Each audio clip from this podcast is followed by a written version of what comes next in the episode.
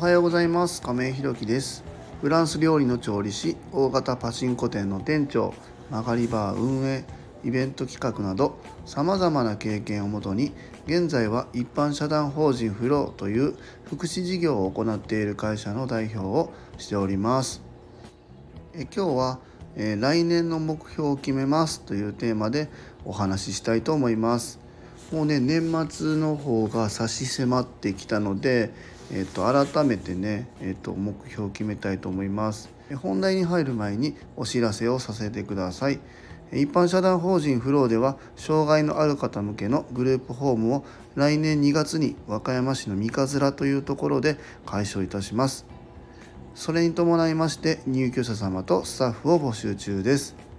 そちらの詳細などは公式 LINE やノートでもご案内しておりますので是非概要欄のリンクからご覧いただきますようお願いいたします。それでは本題です。今日は来年の目標を決めますというテーマでお話ししたいと思います。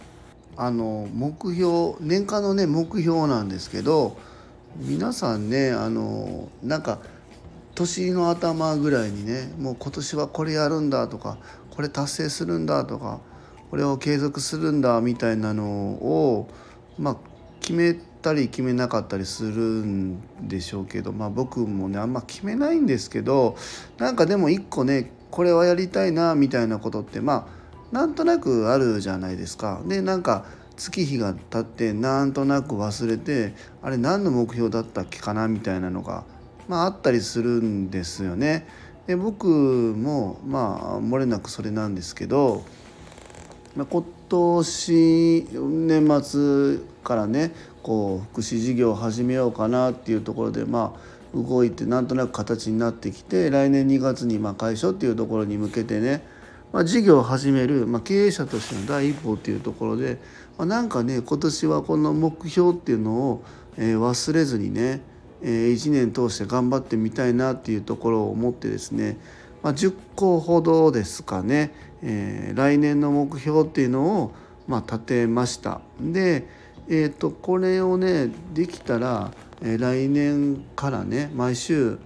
そうですねまあ日曜日とかかな日曜日に毎週こう振り返ることで、まあ、自分も忘れずに、えやれるし放送1回ねそれで使うことでなんかこう皆さんと共有できたらなっていうふうに思うのと、まあ、もしね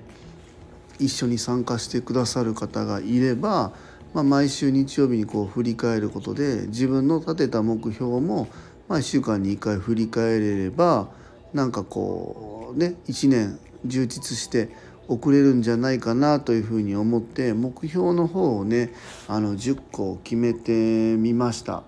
うん、でえっと健康の面で、えー、5個とビジネスの面で5個、まあ、これねどうなるか分かんないし目標の軌道修正なんかももしかしたら入るかも分かんないんですけどとりあえずね、え、来年からは、えーとこの目標で頑張ってみたいなっていうのを10個立ててます。で健康から5つで、え1つ、毎日20分以上歩くこれねまあ今移動支援で歩く機会が多いんで、まあ、今歩けてるんですけどこのグループホームになるとねあの歩く機会も減るかなと思ったのでこの目標を立てました。で次毎日体重を測る。これもね体重増えるんじゃないかなと思ったので、えこれを立ててます。次毎週整骨院に行くこれ僕体がねほんと硬くて腰が痛くなるんでえっ、ー、とこれもやろうかなと思ってます。えそれに付いてもう一個が毎日ストレッチをするこれもね整骨院の先生にちょっと聞いて、え続けてね体をもうちょっとほぐしていきたいなと思ってます。で最後、え、1日一食生活を続けるこれね実はえー、今年の頭ぐらいまではやってたんですよ。1日1食にしてナッツをそれ以外の日食べるみたいなのね。中田あっちゃんが YouTube でやったのを1年以上続けてたんですよ。で体調も良くて、まあ、体重ももちろんねすっきりして体軽かったんですけどなんかね途中でなんか面倒くさくなっちゃって、えー、まあまあ食べるようになって体重もかなり増えたし、えー、なんかね体調もね逆に3食以上取ること3食となんかお菓子なんか食べちゃったりとかして体調も悪くなるんですよね。で僕もともと片頭痛も持ってるんですけど1日1食生活してる時はあの片頭痛もねかなり収まってたんですけど3食以上食べるようになってからまた体調悪くなったなと思うんで来年はちょっとここもう一回頑張りたいなというふうに思ってます。これがね健康の面で5つです、えー、次ビジネスところでも5つえー、グループホーム三日面6章を満床にするこれもね頑張って、えー、本当に早くね満床できるように頑張りたいなと思ってます。え次、え、2投目、え、グループホーム2投目の目処をつけるこれもやっぱり次の目標をねしっかり立ててグループホーム1個で終わるんじゃなくて次の目標をねしっかり見据えて頑張りたいなというふうに思ってます。え次、えスタンド FM を毎日更新する。これはねビジネスに入るかどうか分かんないんですけど、まあ、これもね一個の宣伝ツールっていうふうに思って毎日続けようかなっていうふうに思ってます。えー、次ビジネス書を月に1冊は読む。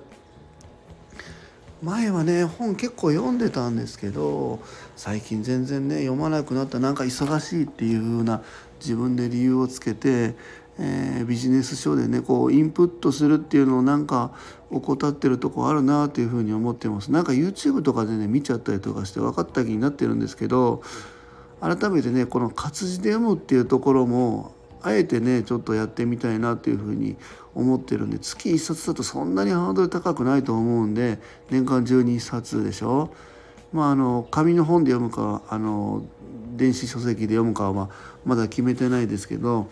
最低でもね月1冊は読めたらなというふうに思ってます。え最後他事業所の人と関わるえこれもねえっ、ー、と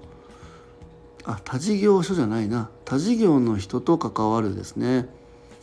えー、同じ同業種の人っていうのはね意識しなくてもなんとなく関わると思うんですけど他事業の人、まあ、飲食店だったり美容室だったりまあ学校の先生はまあちょっと近いかも分かんないけどまあそれ以外にも例えばなんか鉄工所の社長さんとか分かんないけどね。自動車の整備業整備工の方とか派遣会社の人とか、まあ、いろんな事業の人がいると思うんですけど、